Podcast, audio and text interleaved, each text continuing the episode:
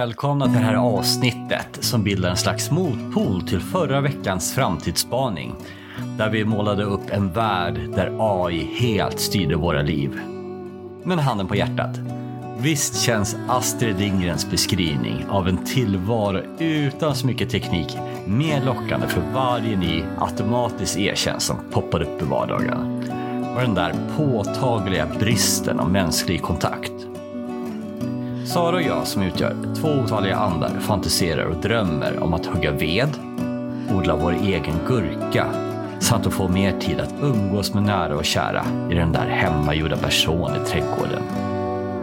Alltså var det inte bättre förr när man fick kavla upp skjortärmarna och få lite skit under naglarna? Inte hålla på och leta lösenord och försöka hantera alla notiser som ständigt ploppar upp i både mobil, tvättmaskin och ja, bilen. Lyfter upp för komposten, ekologiska sötärtor och hemmagjort toapapper. Eller ja, det där sista kanske vi inte kan stå för. Eller? Ja, i vårt förra avsnitt så pratade vi ju en hel del om eh, vart vi är på väg eh, mm. framtidsmässigt med AI och allt sånt där spännande teknologiskt. Ja, det är fortfarande väldigt hett. Det blir väl hetare och hetare nästan. Idag ska vi titta lite grann på det som eh, människor kanske egentligen vill ha, som inte är AI och teknologi. Någon slags mm. motståndsrörelse till det här. Ja, vad spännande. Är du med i den eller? Jag tror att jag kan nog skriva upp mig själv där som intressent. Ja, samma här. Jag, jag känner mer motstånd mot AI men jag känner mot naturen. Ja, ja jag tror men att det precis. kanske de flesta. Ja. Jag, tror, jag har inte kommit riktigt till det här som vi ska prata om fast det börjar liksom... Det pyr en lite. Ja, jag har sått ett frö och det börjar gro ja, lite så här. Ja, en fin, eh, vad heter det? koppling till, koppling, ja. koppling till ämnet. Men det är så här att nu när teknologin har tagit över så många delar av vårt liv med smarta appar och den här AI som verkar finnas överallt i våra liv just nu. Och men du vet, bara man ringer till, till något företag så är det ju nästan en AI i kundtjänsten där man ska prata med så man blir så här men hallå, förstår du vad jag, vad jag egentligen ja, vill? Det är eller? explosionsartat. Det, det, är överallt. Nu med alla de här smarta AI-motorerna och sånt, så vi har liksom inte ens sett mer än början på hur mycket det börjar ta över det här med att den mänskliga kontakten. Förut gick vi ju till en bank och sen så här, hej jag vill sätta in pengar eller jag vill betala en räkning och sånt. Visst, det tog tid och allt det här. Men idag så har man ju, alltså man vet ju knappt om det jobbar någon på någon bank längre.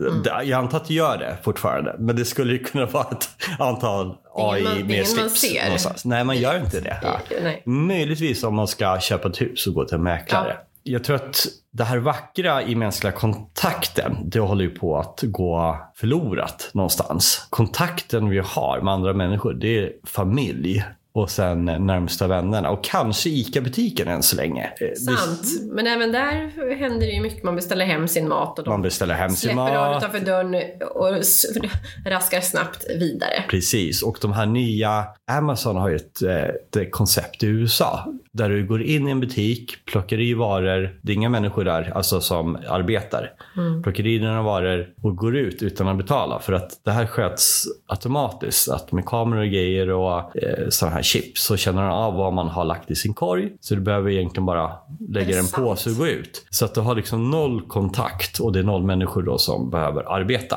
oh med det här. Förutom möjligtvis då plocka upp varor. Men det kommer säkert ske med någon, med en robot ja. längre fram i tiden. Jag tänker så här, gamla Greta då som har kanske sin gyllene stund varje dag att gå till en butik och, och, och, och prata och kanske gjort sig lite fin och, mm. och satt på läppstift och så här. Och så står alla stressade människor bakom och pressar på. Liksom. Hon mm. får inte ha den här naturliga Nej. pratstunden och stå och skvallra eller vad det kan vara som är trevligt Som Greta gör. ja, nej, men att det här mänskliga kontakten, att bara berätta lite om sin dag. För hon kanske ja. inte har så många hemma. Nej.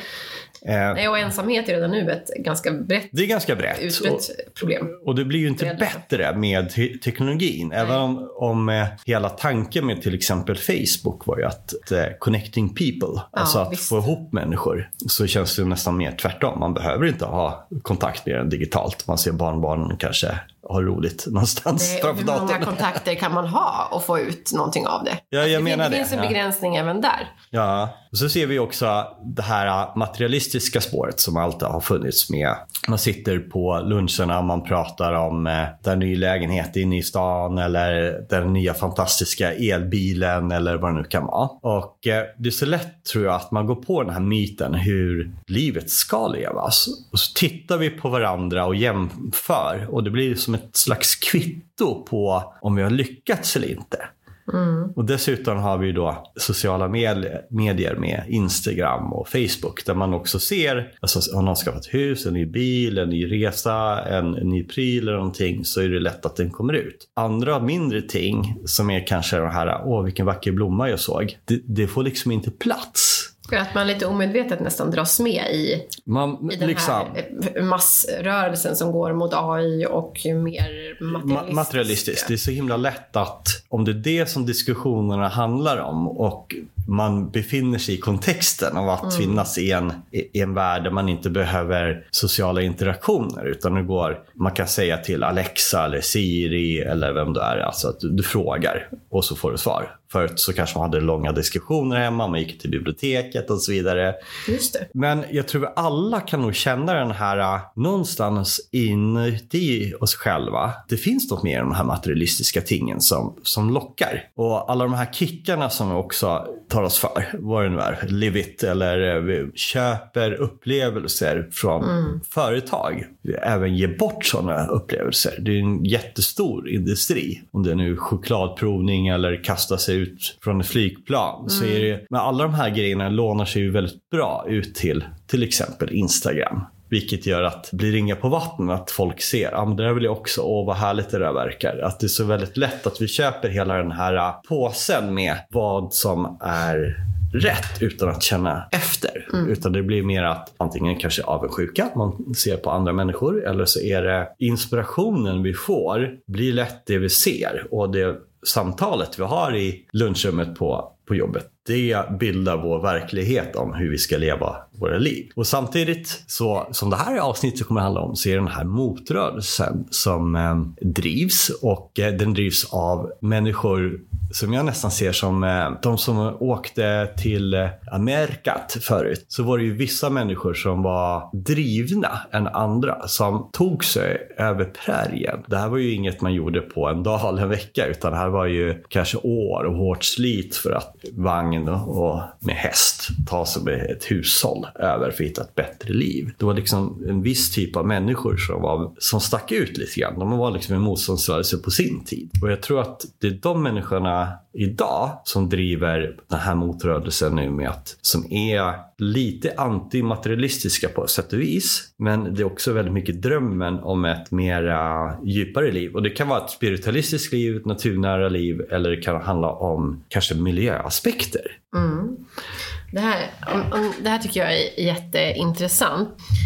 För jag tänker också det att intresset för, för att leva på ett annorlunda sätt, och då pratar vi om att vara närmare naturen kanske, alltså leva utanför, utanför samhället, odla sin egen mat, ha egna djur kanske, vara självförsörjande med el och så vidare. För att det krävs liksom en, ett visst, för att vara en av de här personerna som vill liksom göra lite rebell mot samhället, så krävs det att man har en viss, det är många högutbildade människor som ändå tjänar rätt bra, som har bra jobb som väljer att gå den här vägen. För det krävs också en, en viss buffert för att komma igång med det här. Ja. Så att det är ju inte som det kanske var på, på 70-talet liksom när det var, när, när det var Love Peace Flowers, när det här lite grann började. Att då var det mer människor som eh, eh levde lite grann i utkanten av samhället som slöt communities. De hade eh, ja, små, små samhällen nästan, eh, där de kunde klara sig själva hyfsat. Nu är det inte riktigt på samma sätt längre utan nu är det mer de ganska privilegierade människorna ändå här i västvärlden som väljer att ta det här steget, som har en förmåga att klara mycket själv. Men gud vad intressant. Och det här det, det här resonerar jättemycket med de människor som jag har sett Ja. i mitt liv. Att som du säger, de här 70-tals, alltså det fanns ju nästan den här socialistiska andan också politiskt. Mm. Ja men att man inte skulle gå liksom som det var med, med, med bara pengar och så vidare. Men Mm. den, den nästan åts upp och försvann lite i 80-talet. Mm. Så här, att, ah, det- där är bara tjafs liksom. Så blev det väldigt starkt en eh, så att driv i samhället. Där, liksom alla fick det mycket bättre snabbt. Ja, men precis. Och det man kanske inte heller tänker på är att här i västvärlden så är det ju någonting som eh, ett val man gör.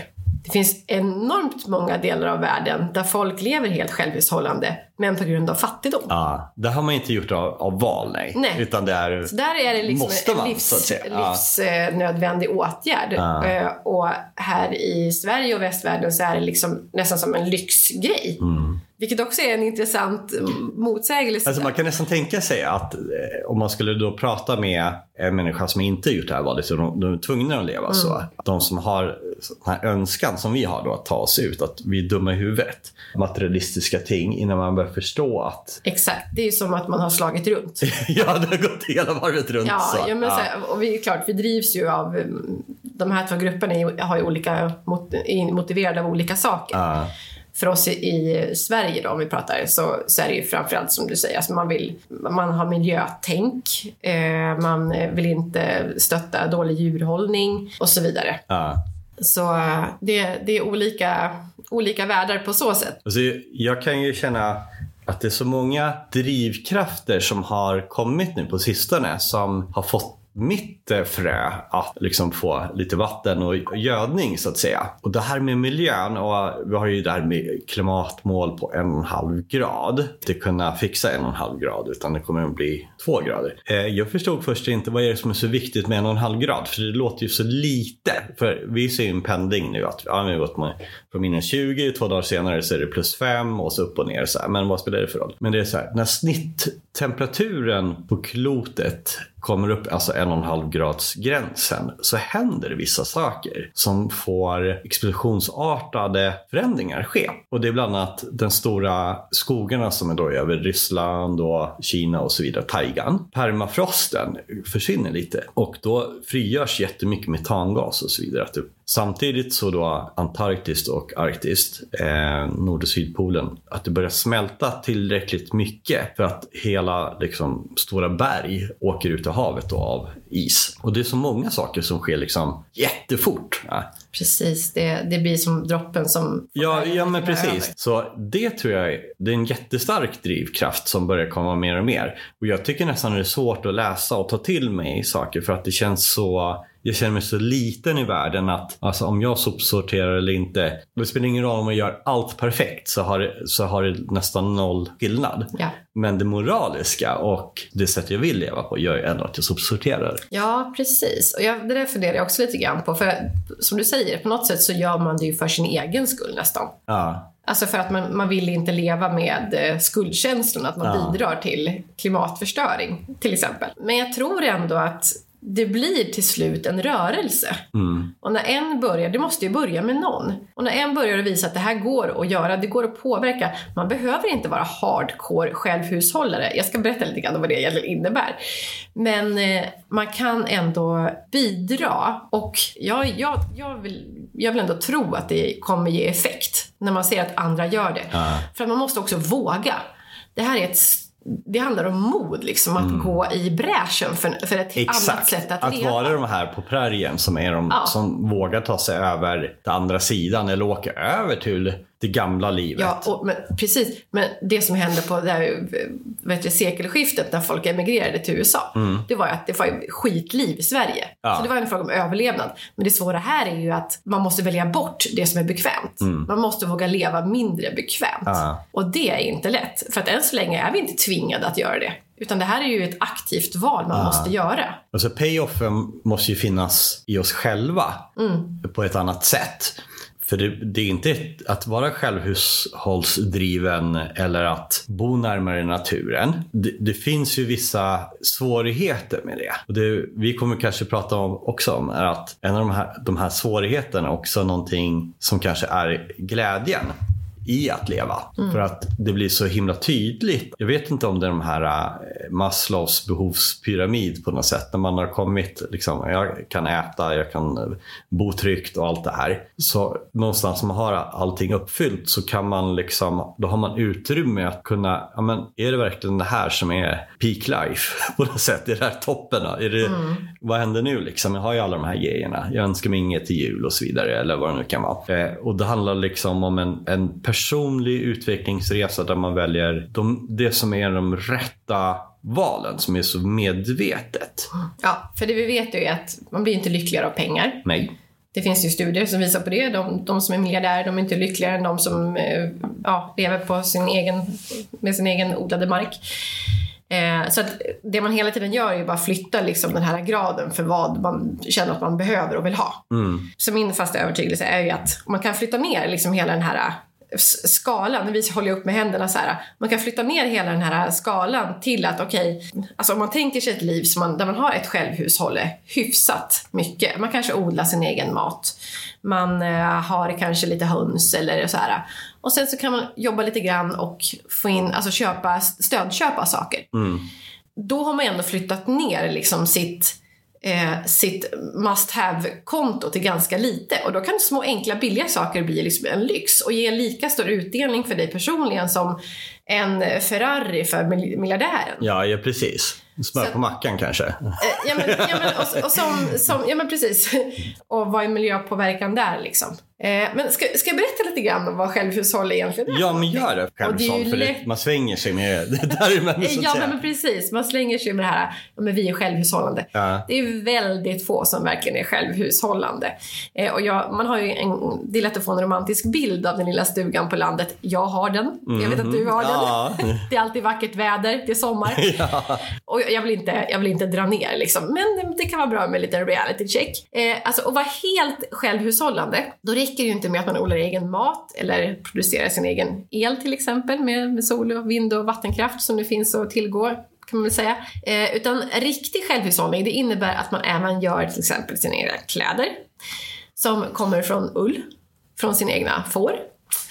Eh, eller att man gör egna verktyg av trä kanske, eller det är väl, det är väl ja, vedtaget.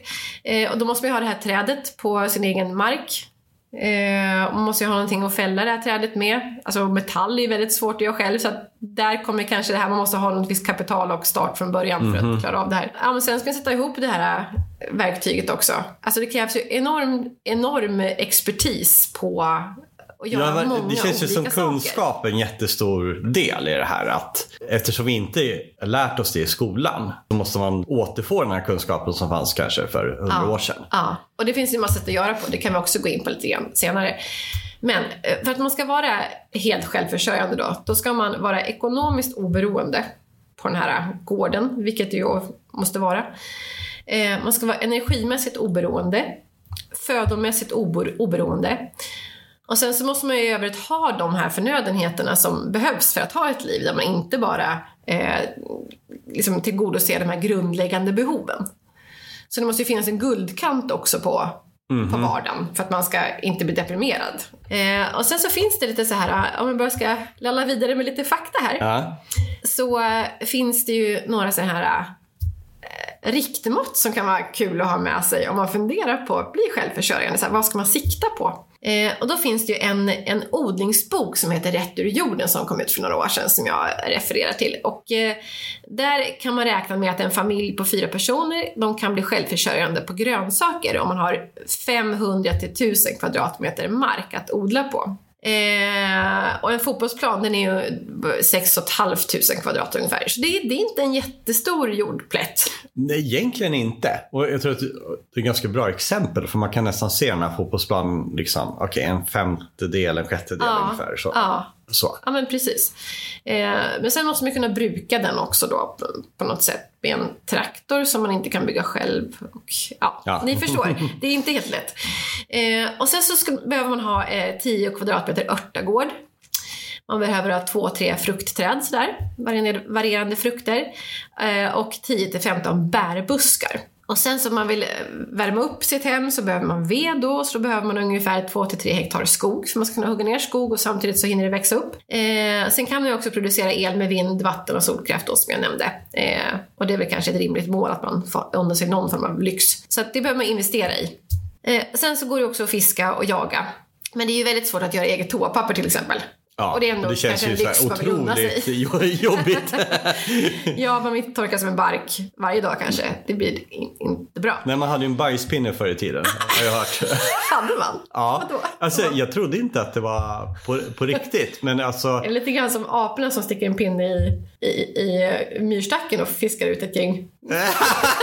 Jaha, att man går in och hämtar, hämtar ut liksom. Så Nej, men alltså det här tyckte jag var så intressant för jag hörde, de var inte arkeologer utan de var nog mer att de hade koll på hur det var för ett antal hundra år sedan. Och eh, man tänker sig, vadå en pinne? Hur, hur, hur skulle du någonsin kunna bli, bli ren så att säga? När du bajsat. Men det var så här att den föda som man åt då gjorde att, att du mer eller mindre knappt Ja. var Vad Eh, intressant. Alltså det var hårdare, fastare och mindre kladdigt om man ska gå på Ja. Mm. detalj. Om man tänker sig nästan som ett eh, som rådjur eller någonting. Alltså, så här, mera... Ja, men det här måste vi prata om någon gång också. Det här Ja. är jätteintressant. För vissa dieter är ju så att näringen sugs ur Ja. eh, när det går genom tarmen. Så att det blir som knappt någonting kvar. Nej, precis. Det var inte så ohygieniskt som vi, man tänker sig. Och för mig låter ju pinne så helt vansinnigt eh, vass då. ja. Hemskt på något Ja. Sätt. Så här. Men eh, att det sitter ihop lite grann. Liksom, så här. Men det är Ja. klart, toapapper det är väl en av de, de här grejerna man såg eh, när coronan kom. Liksom, att det var eh, prio ett. Liksom. Är det det Vad hände? som är utan, då vill jag inte leva. Liksom. Nej, det känns ändå som att man kan klara sig Ja. ifrån det det. Det kanske var ett dåligt exempel. Men ni förstår. Alltså det finns ändå lite sådana här grejer som, som är väldigt svårt att producera själv. Ja, det var väl egentligen det. Ehm, och sen så är det ju så här också att man vill sluta jobba då. Vilket man förmodligen gör om man är självförsörjande. För då behöver man ju, ska man inte behöva några pengar. Då måste man så hitta en nivå där man inte konsumerar mer än man producerar. Men ja, eh, antingen så kan man ju kanske, om man kan få en överproduktion så kan man ju faktiskt sälja det man producerar på sin gård och på så sätt unna sig lite extra grejer som är svårt att producera själv. Eh, eller så får man ju ha en eh, liten sidoverksamhet på något sätt. Eller, som vi pratade lite om igår faktiskt, du och jag, så kan man ju, om man lever i ett, ehm, eller litet Ja, med samhälle, lika- med likasinnande, eller ska säga. minisamhälle, Ja. så kan man ju faktiskt byta saker Ja. och tjänster. Du får, du får eh, honung av mig och jag får ägg av dig kanske. Ja, och det är ju, det tänker jag mig att det lär ju vara mycket, mycket enklare att vara självförsörjande på det sättet. Ja. Där man inte måste klara av precis allting själv. Mm. Men då är det svårt att hitta, då måste man ju ha ett mycket väl fungerande samhälle liksom där alla eh, ligger på samma nivå och bidrar lika mycket. Och det är Ja. nog inte helt lätt att få till sånt. Alltså, som jag ser det idag, så om man tänker, för vi har ju pratat om ena skalan då, då har man ju eh, båt, bil, eh, fin lägenhet och mm, appar och telefoner och allt det här. Liksom. Och man har ett otroligt bekvämt liv i rent materialistiskt. Så att säga. Och så på andra sidan som vi pratar nu om, då har man egentligen ingenting av det. Nej, Så. precis. Och för att närma sig från den, den ena sidan till den andra så börjar mer och mer resursen tid komma in. Och tiden, för allting tar ju, eh, ju mer självhushållande du blir på den här, även om det blir lite eller mycket så, så blir tiden mer och mer viktig. Så skulle man gå en bit på den här skalan, då skulle man alltså behöva minska antal timmar som man jobbar antagligen. Något man direkt kan kapa säkert det är ju så tv-tittande eller om man har slö, slötid hemma som är eh, tv-spel eller vad, vad som helst. Men om man ska gå all the way, ja men då kan man nog inte ha ett jobb vid sidan om för man hinner inte. Nej. Så att det, det är liksom eh, Nej. en skala där någonstans hur långt man ska gå. Ja men verkligen. Och det här, jag har ju hittat en, eh, en eh, studie som Lunds universitet har, har publicerat. Det är en tjej som heter Beatrice Rydberg som har skrivit den. Eh, och jag kan lägga den länken i, i beskrivningen till avsnitt, avsnittet. Eh, men det är just, eh, hon, hon intervjuar ett antal personer och det här är ju en av de sakerna som de vittnar om att det är svårt att få tiden att räcka till. Så det är därför man måste initialt då skaffa sig en rejäl buffert. Så att man har, så att man har den här startsträckan att klara sig lite på, alltså in, innan man får upp allting, får igång allting. Mhm. Odlingarna och det måste ju gå ett antal Ja, ju precis. år. Ett i- fruktträd Eller ett par år i alla tar fall. ju ett par år, ja. Ja men exakt, om man, inte, ja, om man odlar från början så tar det ju jättelång tid. Men, men eh, man måste ju liksom kunna odla en säsong och sen så lägga in grönsakerna och om man inte kan allt det här innan så kommer man ju säkerligen att tabba sig några gånger och göra fel. Eh, Och då får ju inte det bli en katastrof som gör att man måste lägga ner allting. Nej, precis. Eller att Eh. barnen inte har mat. Ja, men exakt. Så det är ju en, en startsträcka. Så, och återigen, det, kan, det är lättare om man eh, flyttar in i ett redan, in i, i en redan existerande kontext där det här redan. Jag, ett, jag söker ett ord Ja, men jag förstår. Men, som hippiesarna levde i. De levde i nästan ett kollektiv. kollektiv. Ja. Ja. Ja, men det är som en form av kollektiv. ja. Och det har kanske lite negativ klang. Jag vet inte. Man kan tänka sig, det finns ju de här byarna, idealbyn, det finns flera andra så här, där, man, där flera med ungefär samma funderingar på livet, hur man ska leva. Och att man har, man har ju inte gått hela vägen, eh, 100% självhushåll, men man har gått en bra bit. Ja. Och man har det här utbytet emellan med vissa, vissa saker. Men jag tror ju att om man minskar arbetstid så får man in mindre pengar, alltså om man har ett, Mm. behåller ett jobb. Men å andra sidan så behöver du mycket mindre pengar för att köpa. Du, du kanske använder kläder mycket, mycket, mycket längre tid. Du lagar kläderna. Du kanske gör en del själv. Så att eh, nu är det mycket mer än kläder, men du kanske inte behöver de här eh, tvn, datorn som kostar massa pengar eller robotdammsugaren eller Nej. vad det nu kan vara. Eh, Du har elförsörjningen kanske genom solcell, vind eller vatten. Någonstans så, det är ju många utgifter som du tar bort. Du har inga streamingtjänster kanske. Det, Alltså det är mycket så här som kostar pengar i ett modernt liv som man kanske då väljer bort rent aktivt. Alltså jag- Som gör att du inte behöver samma inkomst. Nej, och jag, det, det är så hemskt för jag känner, jag känner direkt men gud tänk om jag skulle ta bort alla streamingtjänster jag har. Ja, Det känns, det känns jättestort. Ja, Orimligt stort. ja. Att göra bara ett sån liten grej. Precis, det är så mycket som vi har vant oss med. Och jag vet Ja. inte, cold turkey, alltså att gå hela vägen och ta bort allt samtidigt kontra att stegvis göra de här, alltså vi var ju inne på det i början här avsnittet, de här medvetna valen. Att man tar bort vissa saker och ersätter då inte det med någon form av tristess som man kanske redan kände innan all, allt det här, utan ersätter det med något värdefullt. Ja. För vi pratade ju då igår lite grann det här med att saker och ting som man gör själv av nödvändighet får någon sorts vikt i livet som känns, alltså det känns så tillfredsställande. Till exempel att, att börja odla saker. Man, man måste vattna, man måste vara där och ansa och klippa och man måste se till att skörda och sköta och allt det här. För gör man inte det, då blir det problem med, med näring och mat, alltså grund, grundläggande. Men om man väl får, alltså det känns så, så tydligt. Sköter jag om det här så får jag jättegod, biologiskt odlat, eh, nyttigt. Det blir ett liv som är så tillfredsställande. Som när jag gick de här långa vandringarna. Alltså det, det jag behövde tänka på var ju mat och vart jag ska sova. Det var liksom, med allt annat var det bara en ren frihetskänsla. Alltså det finns ju det här, varför ska man göra det här? Och man måste ju hitta det inom sig, antar jag. Ja, precis. Och det är mycket man gör som bara på något sätt försvinner in i ett svart hål. Alltså min energi läggs på någonting och sen så vet jag att det var... Jag får liksom ingen direkt utdelning, eller jag kan inte se direkt vad det leder till. Men när man lever så mer spartanskt, eller vad man ska säga, som du säger, när man, eh, ja, men går ut och hugger ved, ja men det måste jag göra för att då får jag värme i mitt hus. Och jag tror att det där är någonting som människan mår väldigt bra av. Det blir enklare, men det är och konkretare. Ja. Och direkt. Och samtidigt så slipper man ju då, och nu när man sitter och jobbar en hel dag, de flesta arbetar kanske i någon kontorsmiljö. Eh, visst, det finns bygg, byggarbetare och, och i sjukvården där man är mer fysiskt. Men vi lever ju oftast i den här mentala kontexten hela tiden. Man, man tänker väldigt, väldigt mycket, man helt slut. Även det här med utbrändhet eller väldigt stor stress, man har svårt att sova och så vidare. Eh, och för att hantera saker så behöver man kanske springa eller eh, träna jättehårt som någon sorts motpol. Hugger man då ved till exempel, alltså vilken fantastisk naturlig funktionell träning som du har. Du exakt. behöver inte gå till gymmet. Du har absolut inget behov att gå och träna efter Nej. att ha arbetat själv på en gård. Nej, alltså vi ska börja avsluta. Men jag måste bara få nämna de här blå zonerna också. Som, Ja, just det. Ja. eh, det finns ju områden i världen som kallas för blue zones, där folk blir väldigt gamla. De är ju i snitt över 100 år gamla och ännu mer. De samhällena påminner väldigt mycket om såna här små samhällen Ja. där man lever, Ja. nu tar vi bort ordet igen, Kollektiv. kollektiv Ja. eller små byar, samhällen. små byar. Och de utför, det är precis det här som definierar de här små samhällena. Det är enkla människor som lever enkla liv. De är ute och påtar i sina trädgårdar, de äter mycket grönsaker, inte så mycket kött, men det de äter är ju liksom lokalt. Eh, och de rör sig mycket varje dag. De har den här vardagsmotionen som man har pratat så kärt om i många, många år, men som nästan lite så här, ja, det är svårt att, att se, se någon riktig liksom, mätvärden på vad det bidrar med.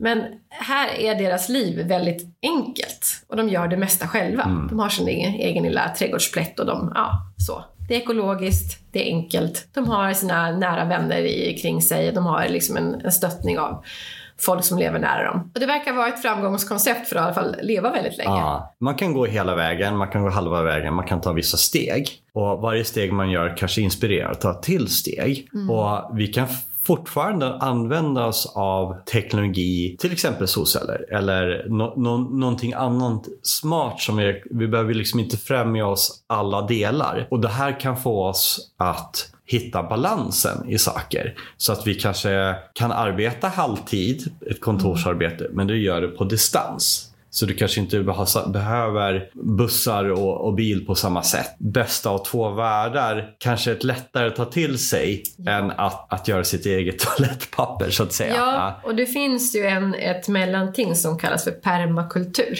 Ja just det. Som är en, eh, ja, men, eh, det, det är en designmodell liksom för hur, människ, hur människan ska kunna leva eh, utan att nöta på naturen. Ut, och, och samtidigt inte liksom avkasta all modernitet utan liksom leva i samklang med naturen mer.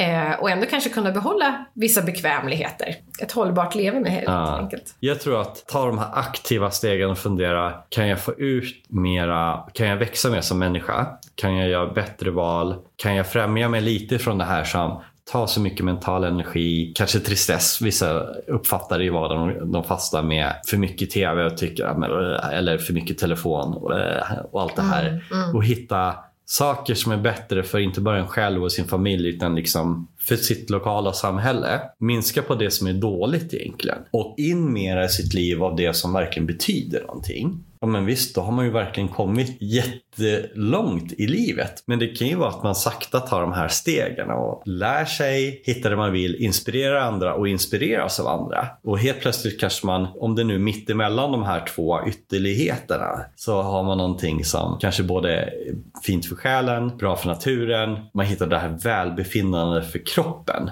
Och kanske då också ha ett naturligt utrymme för reflektion när man gör enklare ting, kanske mer spirituellt. Det utrymmet finns om man lever i samklang med naturen. Så jag känner bara, jag vill ju hit. Ja, precis. Om vi ska knyta an till förra avsnittet så kan det vara så att det är här vi kommer hamna när AI sköter allting annat. Man skulle ju hoppas att eh, robotar och AI vara- står för vissa Ja. grund som fixar sånt som är tråkigt i livet och Mm. så gör man det här mera. För att det är skoj och man mår bra av det. Ja, precis. Ja, men det här var väl trevligt. Ja. Jag vill gärna, kanske inte vara hardcore självförsörjande, men som sagt, när, när jag tänker på den eh, ytterligheten Mm. så känns det inte så jättesvårt att börja odla lite själv och göra vissa val. Mhm. Så förhoppningsvis har vi inspirerat andra att Ja. göra detsamma. Kanske gå ner till eh, sex timmars arbetsdag eller fyra timmars arbetsdag någon gång i framtiden om det finns en möjlighet. Det hade väl varit Ja. något. Wow. Jag måste bara skaffa mig en gård först. Ja. Jag, kan inte, jag har ingen plats att odla. Steg ett. Gård. Steg ett, gård. ja, nej men eh, tack Jens Ja, för idag. Ja, det är bra. Ja, det är bra.